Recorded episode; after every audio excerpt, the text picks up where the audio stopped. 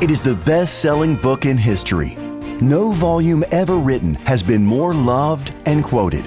And its words, sometimes simple and sometimes mysterious, should always be studied carefully. It is the Bible, the Word of God. Welcome to Bible Answers Live, providing accurate and practical answers to all your Bible questions. This broadcast is a previously recorded episode. To receive any of the Bible resources mentioned in this broadcast, call 800 835 6747. Once again, that's 800 835 6747. Now, here's your host from Amazing Facts International, Pastor Jean Ross. Hello, friends. This is Pastor Jean Ross. Pastor Doug is out this evening, but you are listening to Amazing Facts Bible Answers Live. And how about an amazing fact? Your brain, which weighs about 3 pounds and makes up less than 2% of your body's weight, uses 20% of your body's energy and oxygen. And that's for good reason.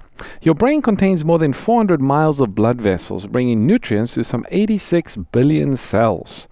The amount of sights, sounds, smells, and other bits of sensory information that flood into your brain each millisecond is dazzling. An ordinary person has about 50,000 conscious thoughts each day. There's an average of 100,000 chemical changes in your brain every second. No wonder your brain feels exhausted at the end of a long day. And if you think you're in control of all of your decisions, well, think again. About 95% of your decisions are made at the subconscious level, often processed by vast amounts of information stored in your memory files. Then there is the second brain, your intestines, which contain 100,000 neuron processing 30 essential neurotransmitters, along with what's called the happy molecule, serotonin. That's probably why some decisions are referred to as a gut, as a gut reaction. The ability of the human brain to store information is also astounding. At the Northwest University in Illinois, research psychologists estimated that the average brain can store 2.5 million gigabytes of data. This means that all the information that enters the brain is never erased. The problem is not storing the information, but recalling it at the right time. Although the brain is amazingly complex and powerful, it is also very fragile. Even the most brilliant minds can experience disease, memory loss, depression, and dementia. In many cases, the stored memories, both conscious and unconscious, can cause physical and emotional distress. We might wish that some of our memories could be erased like a computer's hard drive, but these memories are hardwired in forever. What we need is a new software program, so to speak, to help us filter past experiences through new perspectives. Well, God offers just such a program in the Bible. Energized by the Holy Spirit and equipped with the truth of Scripture, we can reinterpret everything that we experience from a biblical perspective, leading to a healthier way of thinking. The saying is true unless we change our minds, nothing else changes. Well, friends, we are glad that you have tuned in for this edition of Bible Answers Live. And if you have a Bible related question, the number to call, our phone lines are open, is 800 463 7297. That is the phone line if you have a Bible related question. We'll be also giving you another number, 800 835 6747, and that is our resource phone line. And we'll be handing out some free material to help you in your study of God's Word. Well, we opened the program talking about the human brain, and we read the verse in Romans chapter 12, verse 2, that says we are not to be conformed to the world, but be transformed through our mind, through what we read, what we think about, by filling our mind with spiritual truth. We have a free offer that we'd like to make available to anyone who calls and asks. It is actually a book written by Pastor Doug entitled, Who Do You Think You Are? And this is our free gift to anyone. All you have to do is just call and ask for it. The number to call is 800 835 6747. And you can ask for the book, Who Do You Think You Are? And we'll be happy to send that to anyone here in North America. If you're listening outside of North America, just visit the Amazing Facts website, just amazingfacts.org, and you'll be able to read the book there online and get more information about how you can maybe get a digital copy of the book, Who Do You Think You Are? Well, before we go to the phone lines, we recognize that the Bible is God's book, and so we need the Spirit to guide us as we study. So let's have a word of prayer. Dear Lord, we are grateful for the opportunity that we have to open up your word and study together. And Father, we recognize that uh, it's your Holy Spirit that leads us into a clear and full understanding of the Bible. And so we ask the Spirit to be with us, be with those who are listening, wherever they might be, and lead us into a clearer understanding of the Bible. For we ask this in Jesus' name. Amen. Well, we're going to go to the phone lines. Our first caller that we have is calling Jason from Florida. Jason, welcome to the program.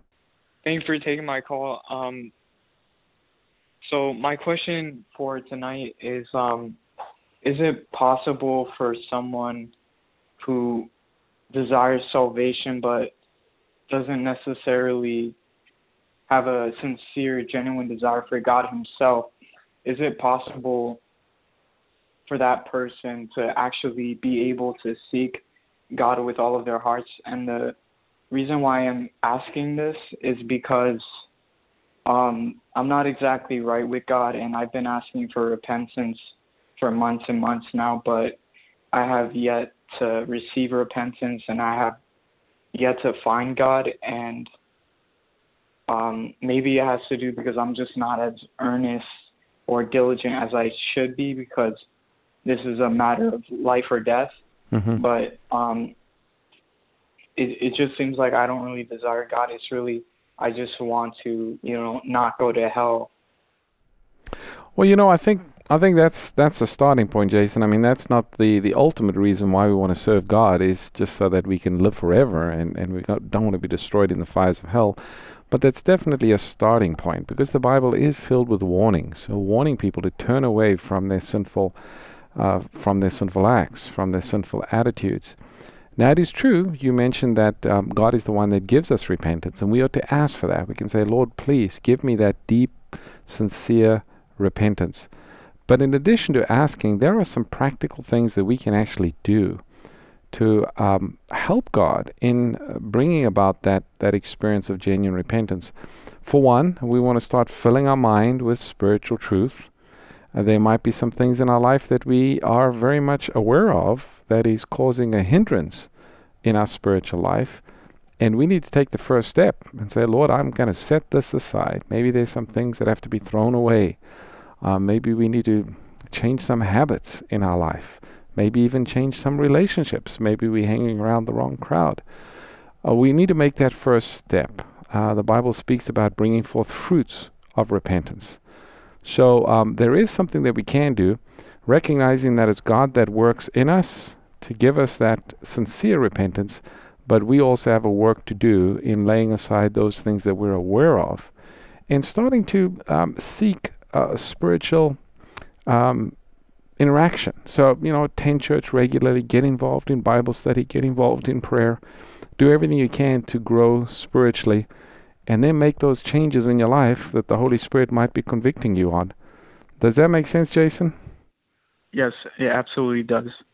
Thank you. Absolutely. Well, I think that's a good start, and thank you for your question. It's an important question. Uh, next caller that we have is uh, Rami, listening from Florida. Rami, welcome to the program. Yes, hi. Uh, thank you for taking my call.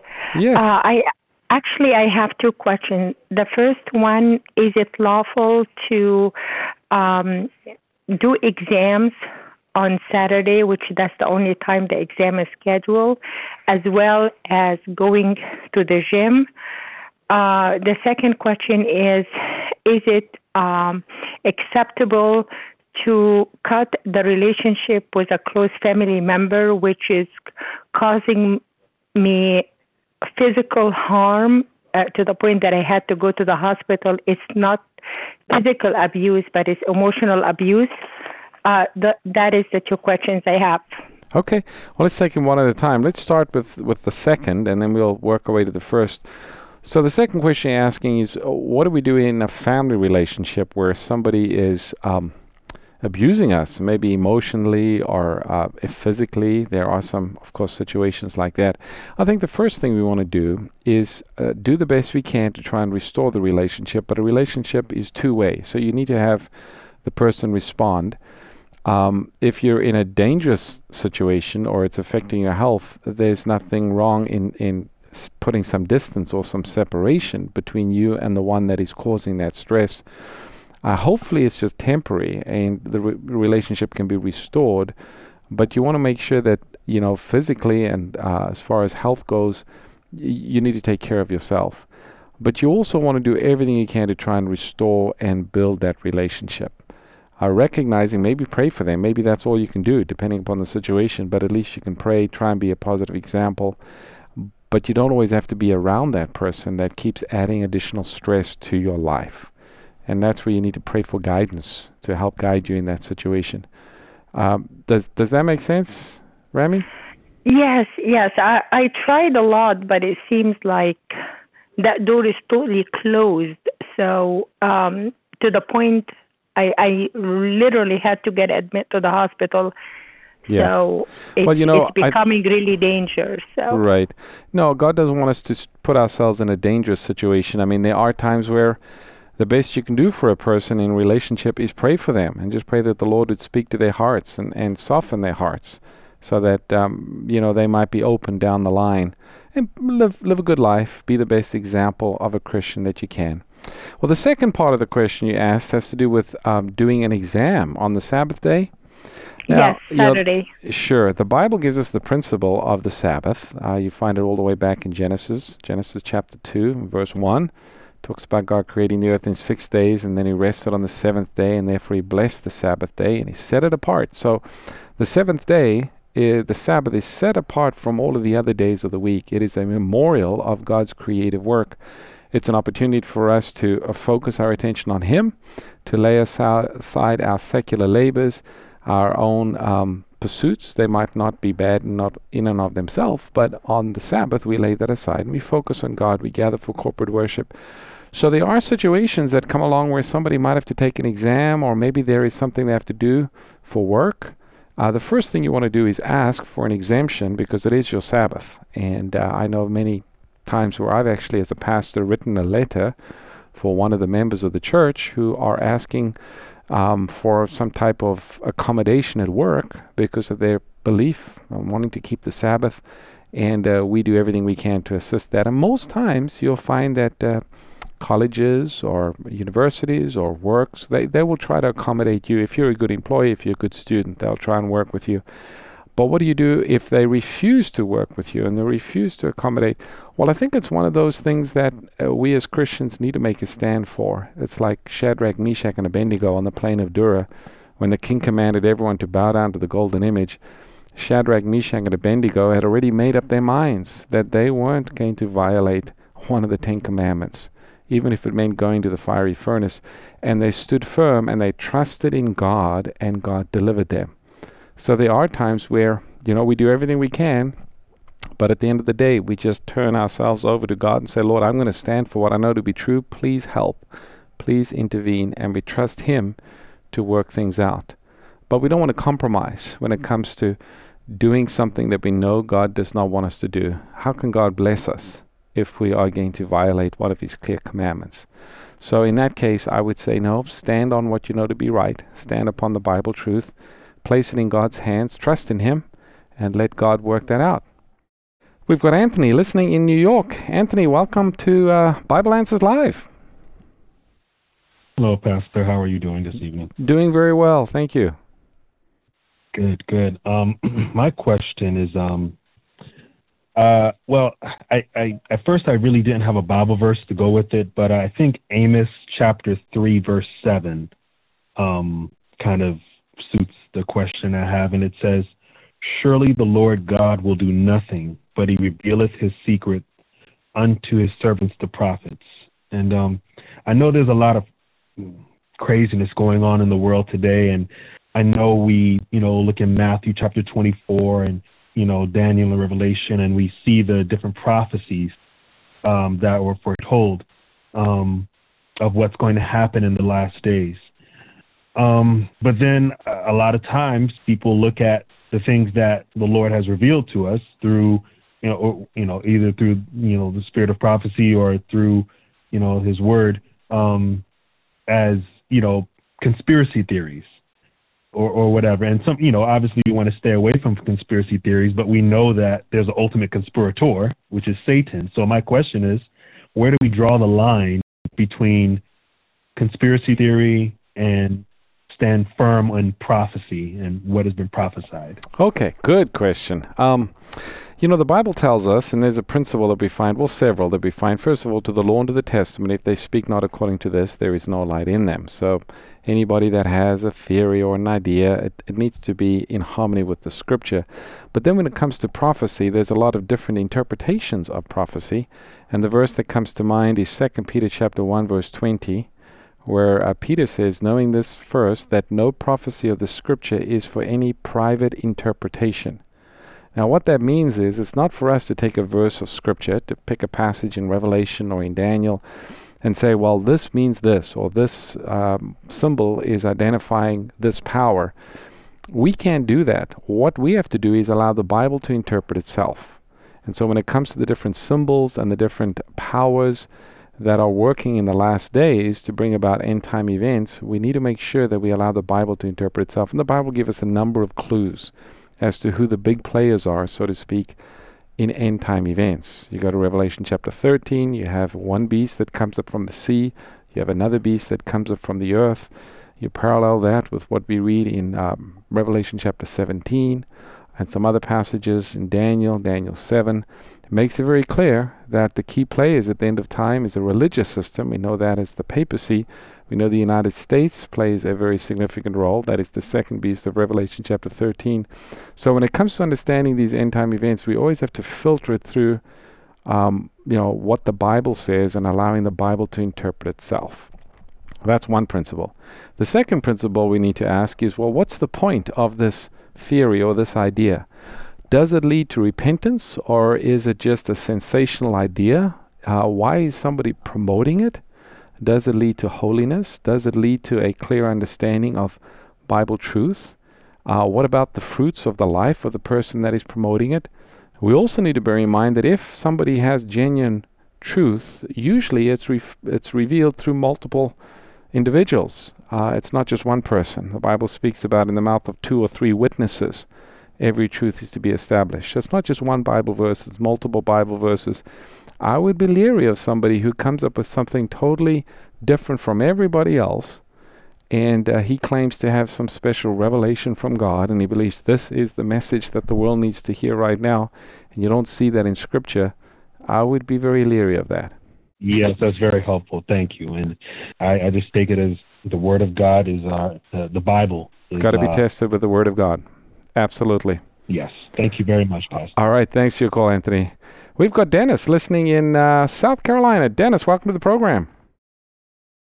Hey, Pastor Ross, how are you? Doing well, thank you.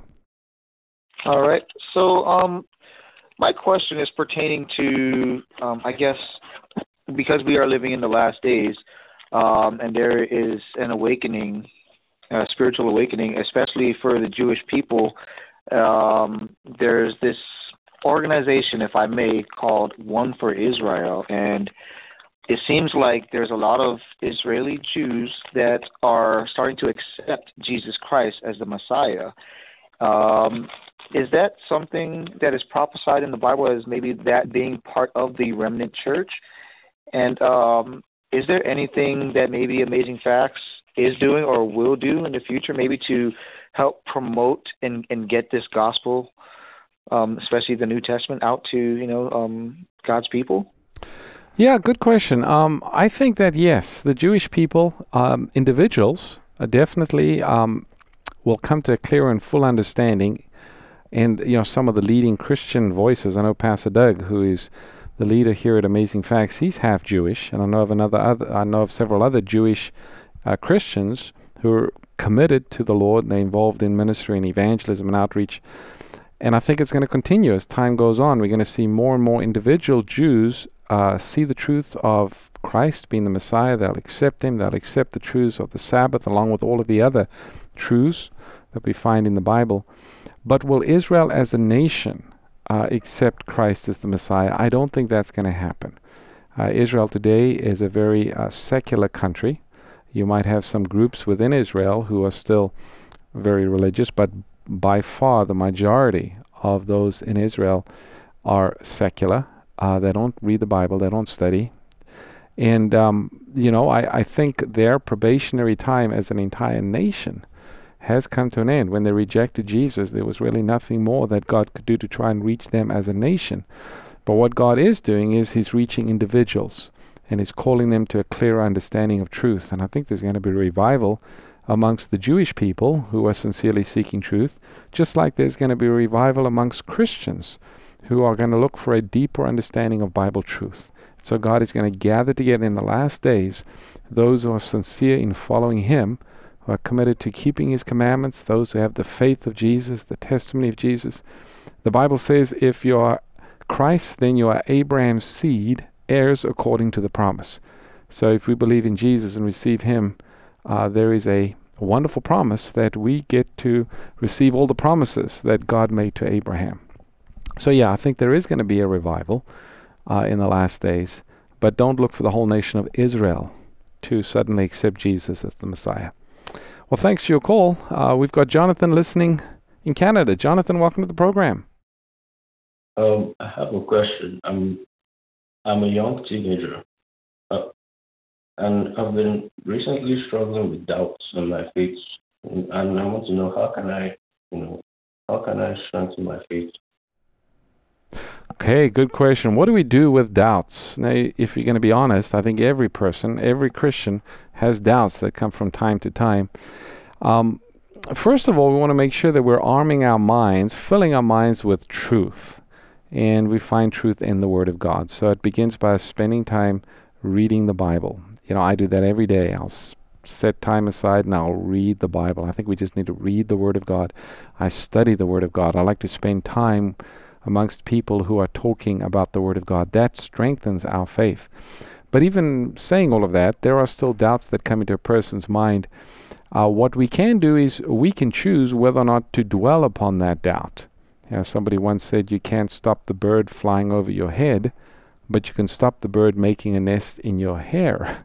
So if you have a doubt coming to your mind or an idea coming to your mind, you can choose whether or not to dwell upon that realize that the devil is always trying to create doubts with reference to the Word of God, God's plan, God's love. And uh, he's going to do that every time he can, but we can choose whether or not we want to dwell on those doubts. Replace the doubt with a promise of the Word of God.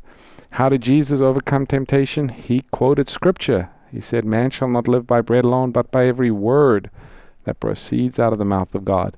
And so, as we fill our minds with truth, these become our defenses against doubt. Does that help, uh, Jonathan? I also ask another question. Yeah, go ahead. Um, so what if it's like um you're in the faith, you know, like how do you gain passion for the faith again? Because I was once like on fire for God and I, I really loved, you know, studying his word, but like recently with doubts and suspicions, you know, it, it just makes me that zeal kind of lost. So how do you regain it? How do you regain that first love, as the Bible says? Um, well, it begins by spending time in God's Word and spending time in prayer. And it requires an effort. We've got to put some effort in.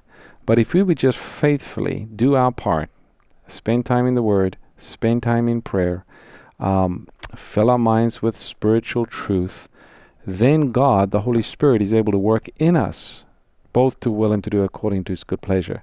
So uh, my challenge to anyone who is wondering about, you know, I don't feel real connected or real um, committed, I would say, well, make a commitment to spend a half an hour a day reading the Word, and then spend at least 15 minutes in prayer twice a day. That's the sort of prescription you might say. And when you pray, let me just share one quick thought here about prayer. Sometimes people struggle. What, what do you do when you pray? I think of the word pray, P R A Y, and I think of each of those letters as representing something. So when you pray, you begin with praise. So the P stands for praise. Think of something specific that you can praise God for, something that He did for you that day. And then you go on to the um, the R, and the R stands for repentance. And then you've got to ask yourself, Lord, what is it that I need to repent of? Whether it's my attitude, something I said, something I did, the way I treated somebody else, So we've got to spend some time repenting, and that's the R. And then the A is the asking. And that's where we bring all our petitions before the Lord. Not only do we ask God for physical blessings and for our needs, but I think more importantly, God wants us to ask for spiritual blessings, asking for guidance of Spirit. And then the Y is for healed or surrender. So when you pray, you, you want to spend some time. Don't just ramble through something, but spend time thinking specifically about something you can praise God for, something that you need to ask repentance of or repent of, uh, something you need to ask Him, and then what is it in your life that you want to surrender or heal to Him.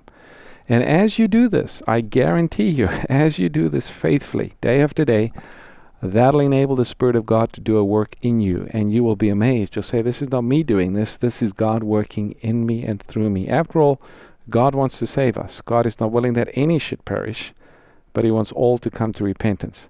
So, Jonathan, that's that's where it starts, and I think that's true not only to you, Jonathan, but anyone that's out there. If you want to have a revival in your life, start with prayer, start with Bible study. You might even want to enroll in one of the Amazing Facts Study Guide courses. Maybe you've never gone through a whole Bible study series. Amazing Facts offers these up for free. We have a correspondence course where we'll actually send you the lesson in the mail. You can fill it out, you'll send it back to us, we'll grade it, and you can go through all of our 27 um, study guides. We have different courses on different subjects. That'll strengthen your knowledge of Bible truth and strengthen your understanding in what the Bible says. So just the fact that uh, you know you're listening to Bible Answers live means that you have an interest in spiritual things. Means the Holy Spirit is working upon your heart, so you want to try and encourage that and give opportunity for the Spirit to work through you, through the Word, and through prayer, and you will grow spiritually. Well, friends, we don't have time to take another caller. We're coming up on our break halfway through the program. The program is by no means over. We're just going to take a quick break and then we'll take more Bible questions. The phone line, if you have a Bible question, is 800 463 7297. That's 800 463 7297. That is with your Bible question. Also, our free offer number is 800 835 6747 and we'll be giving out different free offers connected with the various Bible questions. So don't go too far. We'll be back in just a few moments for more Bible questions. Stay tuned. Bible Answers Live will return shortly. Would you like to live closer to Christ and share Him better? Then don't miss the upcoming Amazing Facts Youth Conference. The theme is Trials to Triumph The Power of the Story. Expect outstanding speakers, thrilling testimonies, wonderful music, and plan to make some new friends among the hundreds of other spiritual young people. Best of all, the whole weekend is absolutely free. Join us live at the Granite Bay Hilltop Church or go to afyouth.com. Every year, 40,000 souls in North America end their own lives. Suicide is a terrible tragedy, and while it's difficult to talk about, we need to face it together as Christians. That's why in my new book, Choosing Life, I share the biblical perspective about suicide, answering some difficult questions about faith and salvation along the way, and offering practical tips that should help and encourage others. Jesus wants us to choose an abundant life in Him. Are you looking for a simple way to share your faith? If you've ever found yourself tongue tied when trying to explain what the Bible teaches about the Sabbath, the Second Coming, or the afterlife, you'll love the new Amazing Facts tracts. These colorful tracts feature easy to read type and are large enough to grab everyone's attention, but small enough to fit in your pocket to carry with you wherever you go. 11 key Bible teachings are available now. Purchase a sample bundle to see what fits your needs, then buy them in bulk and save. Equip yourself and your church to reach your community with the eye catching Amazing Facts tracts. Amazing Facts tracts. Easy to read, easy to share. To order your sample bundle, call 800 538 7275 or visit afbookstore.com and get ready to share your faith like never before.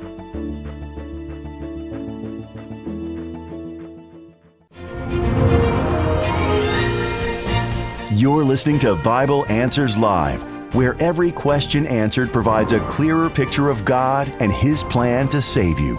So, what are you waiting for? Get practical answers about the good book for a better life today. This broadcast is a previously recorded episode. If you'd like answers to your Bible related questions on the air, please call us next Sunday between 7 p.m. and 8 p.m. Pacific Time. To receive any of the Bible resources mentioned in this evening's program, call 800 835 6747. Once again, that's 800 835 6747. Now, let's rejoin our hosts for more Bible Answers Live. Hello, friends. Welcome back to Bible Answers Live. My name is Jëan Ross. Pastor Doug Batchelor is out this evening, but he will, God willing, be with us again next uh, next week for another live Bible Answers Live program. But if you have a Bible-related question, you heard the phone line one more time. It's 800 463 7297 with your Bible question. We have a number of folks waiting online, so we're going to get right to it. Next caller that we have is Cher, listening from Hawaii. Cher, welcome to the program. Hi, um, Pastor Ross. Hello. Hi. Um, my question is, um, from is there anything um, where I can find in the Bible in the spirit of prophecy regarding inhabitants and other planets? Okay, question about uh, uh, other inhabited worlds. Is that what you're asking about? Yes. Okay. Yes. Yeah, you know, the Bible is not clearly stating that, um, at least not it gives us a description of these worlds, but it does use the word worlds in the plural form. And we find that in Hebrews chapter 1, verse 1. It says, through him, through Christ, all things were created. And it also talks about the worlds. So that's Hebrews chapter 1, verse 1. And then also, if you go to the book of, of Job, you will read about a gathering of the sons of God. And the devil came, and God said, Where did you come from? And he said, Well, I came from the earth. So the devil came as a representative from the earth, claiming the earth as his. But there were these other uh, created beings known as sons of God, or referred to as sons of God. Uh, a number of Bible scholars believe that they could symbolize these other worlds. They are the representatives of these unfallen worlds. Now we know Earth is the only one that, that fell into Satan's trap. And that's why Jesus came and died on the earth here. So uh, those are some of the verses that we have that speak about uh, worlds. We, of course, we know angels. The Bible speaks about angels, both good angels and bad angels. But those are some of the verses that talk about other worlds. We got Iran listening from New York. Iran, welcome to the program. Hi, good evening, Pastor Ross. Hello. Thank you for taking my call. Sure. In Matthew chapter 23, verse 9, it, Jesus said, Do not call anyone on earth your father, for one is your father, who he who is in heaven. And in First Corinthians chapter 4, verses 14 through 17 says, I do not write these things to shame you, but as my beloved children, I warn you. For though you might have 10,000 instructors in Christ, yet you do not have many fathers. For in Christ Jesus I have begotten you through the gospel. Therefore I urge you, imitate me. For this reason I have sent Timothy to you, who is my beloved and faithful son in the Lord, who will remind you of, of my ways in Christ as I teach everywhere in every church. Can you comment Yes, the Bible does tell us that we ought to call no man father. And when he says call no man father, he's not talking about our earthly father or our real father. There's nothing wrong in calling your father father. But it's talking about a religious leader as referring to that religious leader or calling that religious leader by the name father. And of course, we know there's a whole movement today. There's a whole church out there who call their religious leaders fathers. And the Bible says, no, don't do that. You have one Father, and that is your Father in heaven. So, what Paul is talking about, he's not asking anyone to call him Father. He's just using a family relationship to try and illustrate that he was the one that had planted the church, um, the church in Corinth. And that's why when he says to the believers there, he says, you have many teachers in Christ, meaning they probably had a number of teachers and pastors, and yet you only have one who have begot who has begotten you, and he's speaking about himself. He was the one that planted the church. So he's speaking to them as the one who had invested so much in them coming to a knowledge or the understanding of the truth.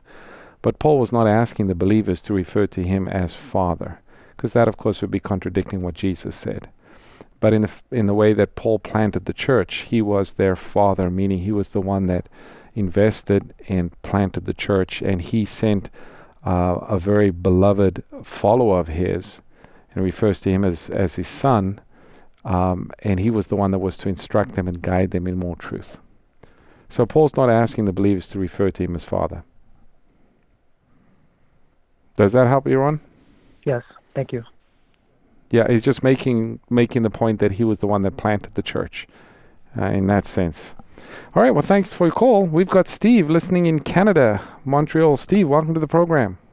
Yeah, great. Thank you. Thank you very much for, for you, for Pastor, uh, that, that much for everybody. Carlos Munoz, Daniel Hodges. I, I, I appreciate everything. The EF, COE, everything. I did it with uh, Tony Scarpino, with everything. So I tried Good. to learn and learn.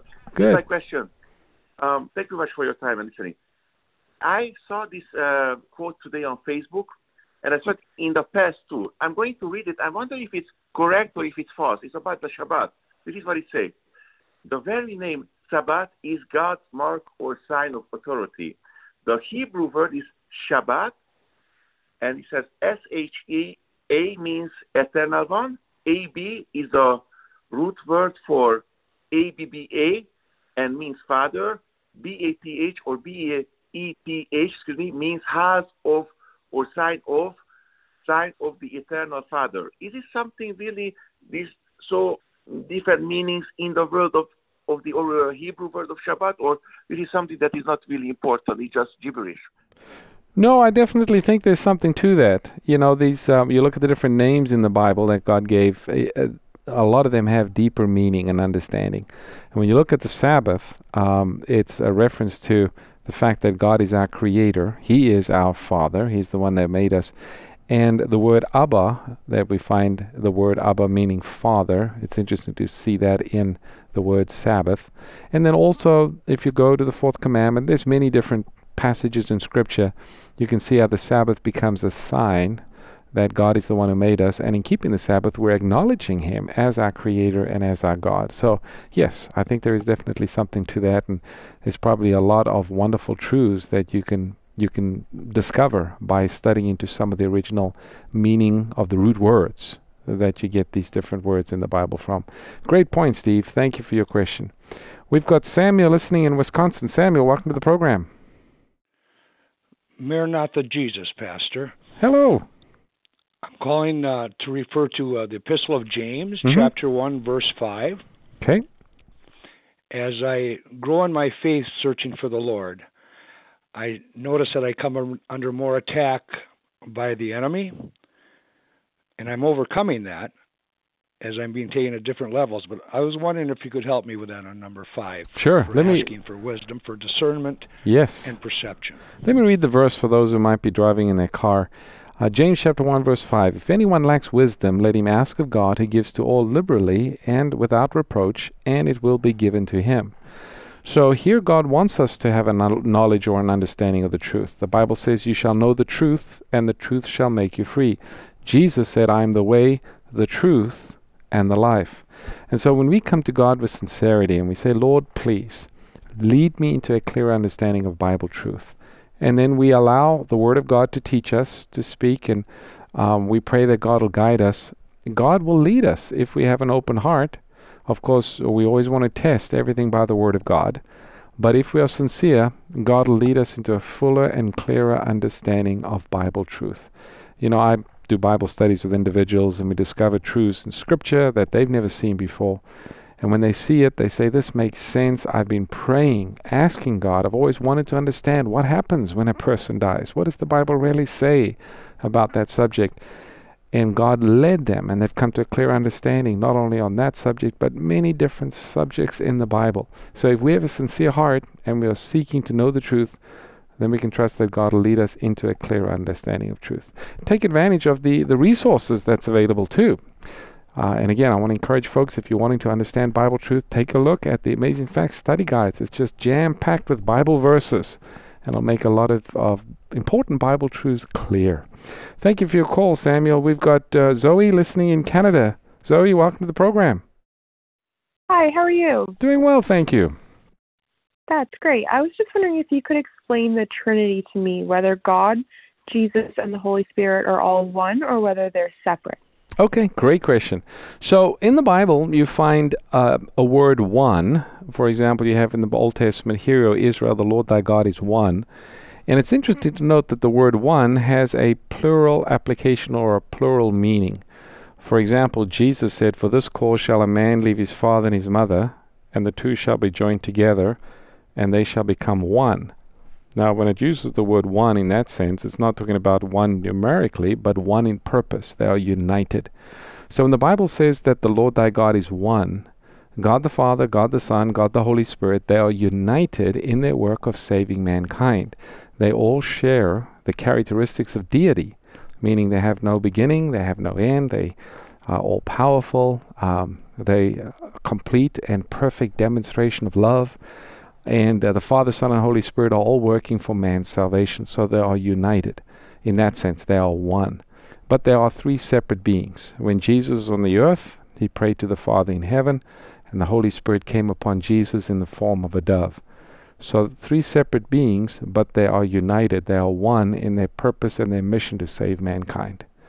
Does does that help a little? It does. Thank you so much. Okay, thank you for your call. We've got uh, Caleb listening in New York. Caleb, welcome to the program. How you doing, Pastor Ross? I'm doing well, thank you. All right. Um, I have a question. My question is more like a suggestion, actually. I'm trying. I wanna. My goal is to be able to preach more the Word of God. But Mhm. every time I, it seems like I try, it seems like I'm always end up in like some like debate, which I don't like. I feel like it's not spirit led. Mm-hmm. It's more like ego led for Mhm. me. So I don't feel good about it. I just need to know how can I um do that better and like to be able to preach the word um to people Yes. instead of and I find it hard to to to also I also find it hard to preach to people who are from religions who don't believe like we have to keep the Ten Commandments and I feel like it contradicts the Bible and the reason why Jesus died. Mm-hmm. Um and when you and they would um like quote um scriptures from the Bible and they they just they'll quote scriptures from the Bible and that don't align with what I'm you know, with the Yeah. Bible and they confuse other people, which Sure. I don't agree with. And my second question is is about Revelations two twelve. Um, is it talking about really the station where, like, cause someone was telling me, oh, it's like where Satan lives. It's like is like throne. I I don't I don't understand the passage. I don't believe that's what it meant. Yeah, let me read the verse for those who might be listening. Uh, Revelation chapter 2, verse 12, it says, To the angel of the church of Pergamos write, These things saith he who has the sharp two edged sword. I know your works, where you dwell, where Satan's throne is, and you hold fast my name, and you did not deny my faith, even in the days when Antipas, my faithful martyr, who was killed among you, where Satan dwells. So your question is, what is it there where it talks about Satan's throne? Is that the question? Yeah, okay. someone was saying that's like that. That's his throne. Uh, Yeah, no, what it's referring to there is Satan's stronghold. So there were believers in the city, the ancient city of Pergamos, who were living in a very pagan society. And there was a lot of pagan rituals that were taking place. Uh, the local people in the city were worshipping a number of pagan deities. And despite the fact that there was so much paganism, there were these faithful followers of Christ who were holding to the truth. And there were even some who were martyred for their faith. So he's referring to the city where they were living, where there was a lot of paganism. Because of the paganism and the false doctrine and the false worship, it's referred to as Satan's seat, meaning uh, the folks, the people in that city, they were under the power, the demonic power of Satan in following all of these pagan rituals and practices. It's got a broader prophetic application um, when you look at the different uh, churches in Revelation. But I think historically, for the actual church of Pergamos, that's the reference there. The second, or the first question that you mentioned, I just want to say something about that before we run out of time. You know, we are called to give a witness or a testimony of our faith. But you are right. When you get into an argument, uh, you might even win the argument, but really lose the battle. The purpose for us in sharing Bible truth is to allow uh, the Spirit of God to work upon the hearts of the people. And um, we need to pray for guidance. There are times for us to keep quiet, there are times for us to speak. And in our discourse, we're always looking to try and awaken uh, a deeper and a fuller desire to know the truth. And I think that's where your personal testimony is so powerful. People can't argue with your personal testimony, it's your experience. So if you can share how that some particular Bible truth has changed your life and brought peace and understanding, they can't argue with that. If anything, they might wonder, well, I want that kind of peace too, and maybe they'll be open. Whereas if you just hit them with a whole bunch of proof text, they might they might resist that. So the power of a personal testimony is still a wonderful way of of opening the heart so a person is willing to hear more Bible truth. All right. Well, thanks for your call, Caleb. Thank you so Hopefully much. Hopefully that helped. Yeah, absolutely. Next caller that we have is, um, let's see, we have got Brenda listening in Ohio. Brenda, welcome to the program. Um, my question is, um, I wonder what the Bible says about me uh, taking some college classes on the Sabbath. That uh, I work full time and I have a chance to increase my education, but uh, for two months straight, it would be on the Sabbath and then every other weekend um, for 16 months. Mm-hmm. Well, that's a good question. You know, we did have a caller that asked a little bit about that, and there are folks that come to me all the time as a pastor and they ask, you know, here's the situation in college. The first thing I try to do is, you know, you want to try and communicate with your with your uh, lecturer or with the school and find out if there is some credit or some additional work that could be done on a different day so you can keep the Sabbath. After all, you really want God's blessing to be on your schoolwork, on your study. And God can't bless something if we knowingly are doing something that He's asked us not to do. So, you know, that's where we need to pray about and say, Lord, please give me the courage to step out in faith and do what I know you're asking me to do and trust that you will work things out. Now, that might mean that we have to maybe go to a different school. That might mean we have to talk to our teachers. It might mean some changes in our schedule. But you know, you will have a peace and a joy knowing that you're doing what God is asking you to do and you can trust in Him. So, yes, there are times where our faith will be tested and tried. And I think here's an opportunity for a person who might be facing that situation it might even be a work situation. They're requiring, the work is requiring them to work on the Sabbath. Well, if, if they make a stand for what they know to be true from the Bible, I think God will be able to bless them and open up a door and lead them in a different direction. So, Brenda, I just want to encourage you that do what you know to be right. The Holy Spirit is speaking to your heart, stand true to the Word and then pray that God will open up a door and lead you where He needs you to go. Next caller that we have, let's see, is uh, Jaka, listening from Louisiana. I'm not sure if I pronounced your name correctly, Jaka. Yes. Oh, yes, good. you did, Pastor All right. Ross. Yes. Hi. Um, thank you so much for your ministry. It's blessed me so much. But my question is, why is the casting out of demons not done by Christians today as done in biblical times, like specifically in Jesus' ministry? Like everywhere him and the disciples went, they were always casting out demons and acknowledging that people were demon possessed and I just don't see that a lot. You know what I'm saying? Right, right.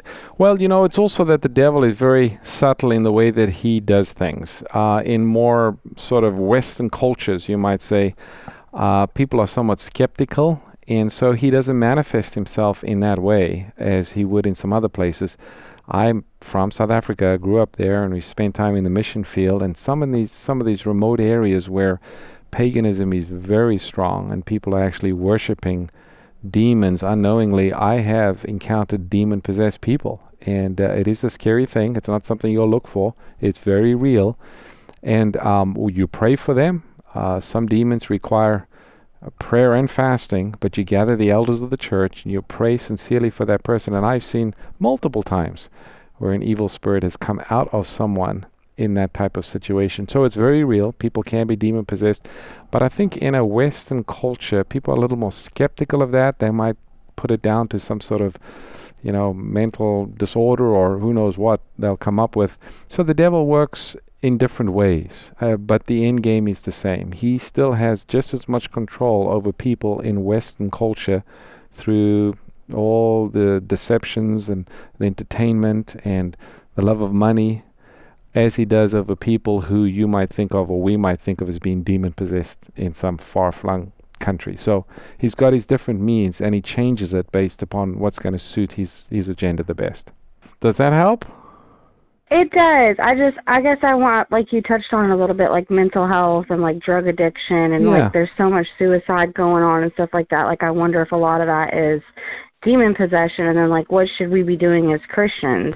Well, you know, I think there's it's both. I mean, there's definitely practical, and I think we all understand that there can be some very real mental diseases or chemical reactions that take place, or as a result of drugs or something along those lines, that people are not thinking clearly, they're not themselves. But then there are areas where somebody might open up a door, uh, whether it's the music they're listening to, the movies they're watching. And you know, when you think about it, in Western societies, it is just filled with um, the occult movies, music, books. And so the devil's definitely uh, alive and well and um, leading people astray. So it's re- the Bible speaks about a battle not between flesh and blood, but against principalities and powers. And so, yes, the devil is very much alive and he's, he's influencing uh, people all the time. Right, right. Well, thank you so much. I appreciate your time. All right, thanks for your call. Next caller that we have is uh, Kantika, listening from Massachusetts. Not sure if I pronounced your name correctly, Kantika. Uh, yeah, you've um, pronounced Close it enough. correctly. Okay. Yeah, it's. Welcome. And your question tonight. My question is regarding the mixed multitude in the day of Moses. The Bible talked about how the strangers they weren't welcome into the camp until the third generation. Mm-hmm. And I was wondering about, you know, what this means because obviously like we have examples in the Bible of like people who weren't Israelites that were like welcomed into the camp like Rahab for an example and stuff. Yes. So, what does the Bible mean when it says that, for one thing? And is there like a modern application because we're spiritual Israel? Yeah, good question. Absolutely.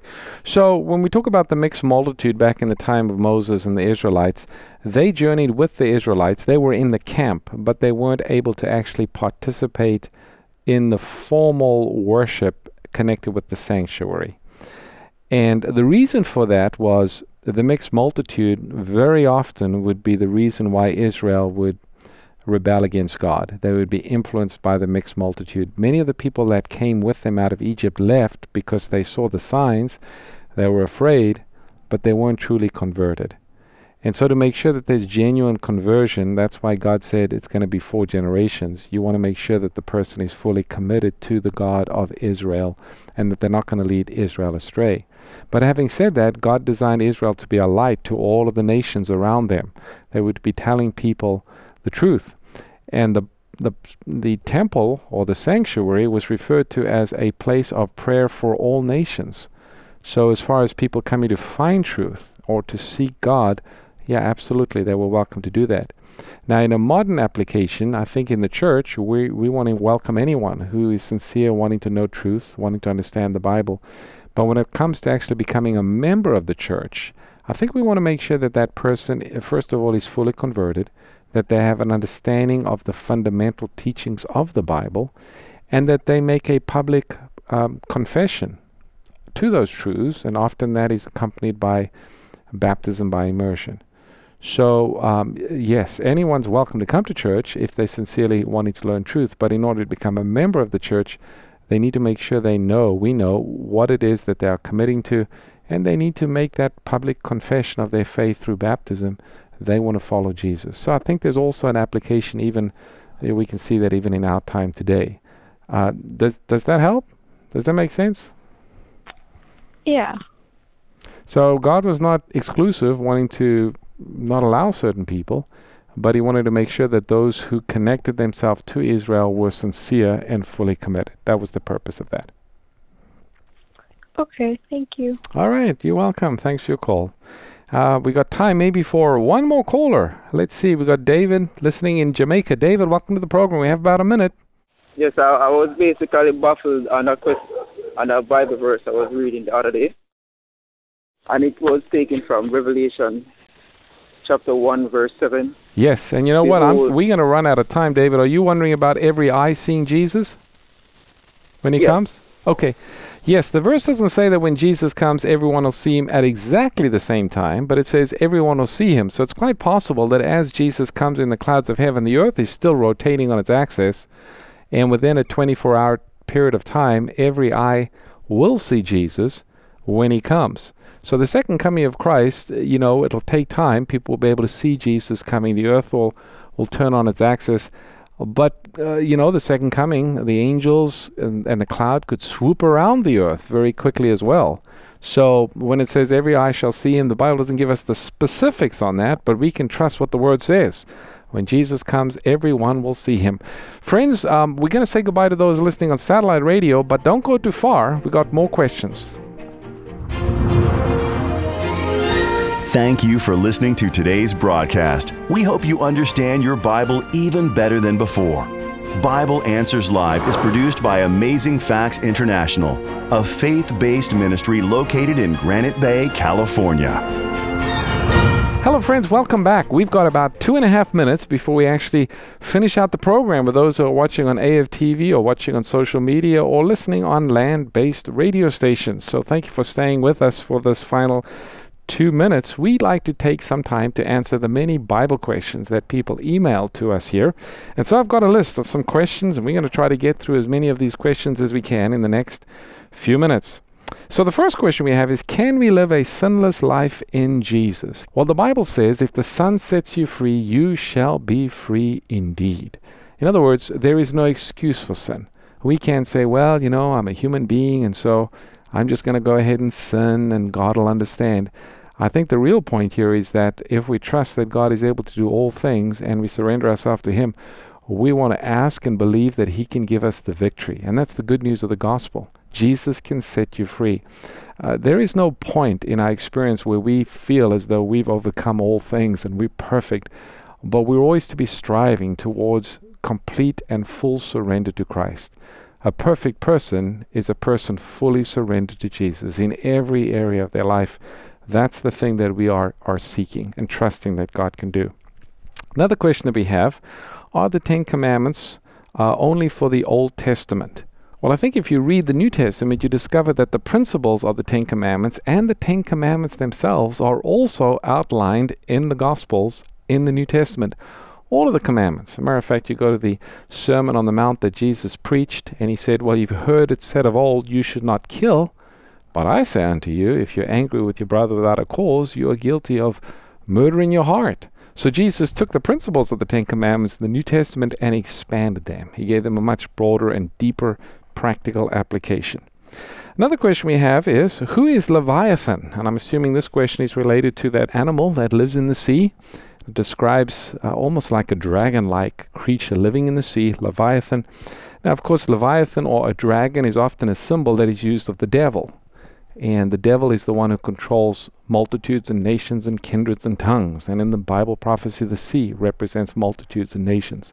Uh, it is possible that before the flood, there were some kind of a reptile that lived in the sea that might resemble the description that we find in the book of Job but in a spiritual application, the dragon or Leviathan would be a symbol of the devil, as we see that in different Bible types and symbols. Again, we want to welcome those for joining us tonight for our Bible Answer Live program. Look forward to talking again next week.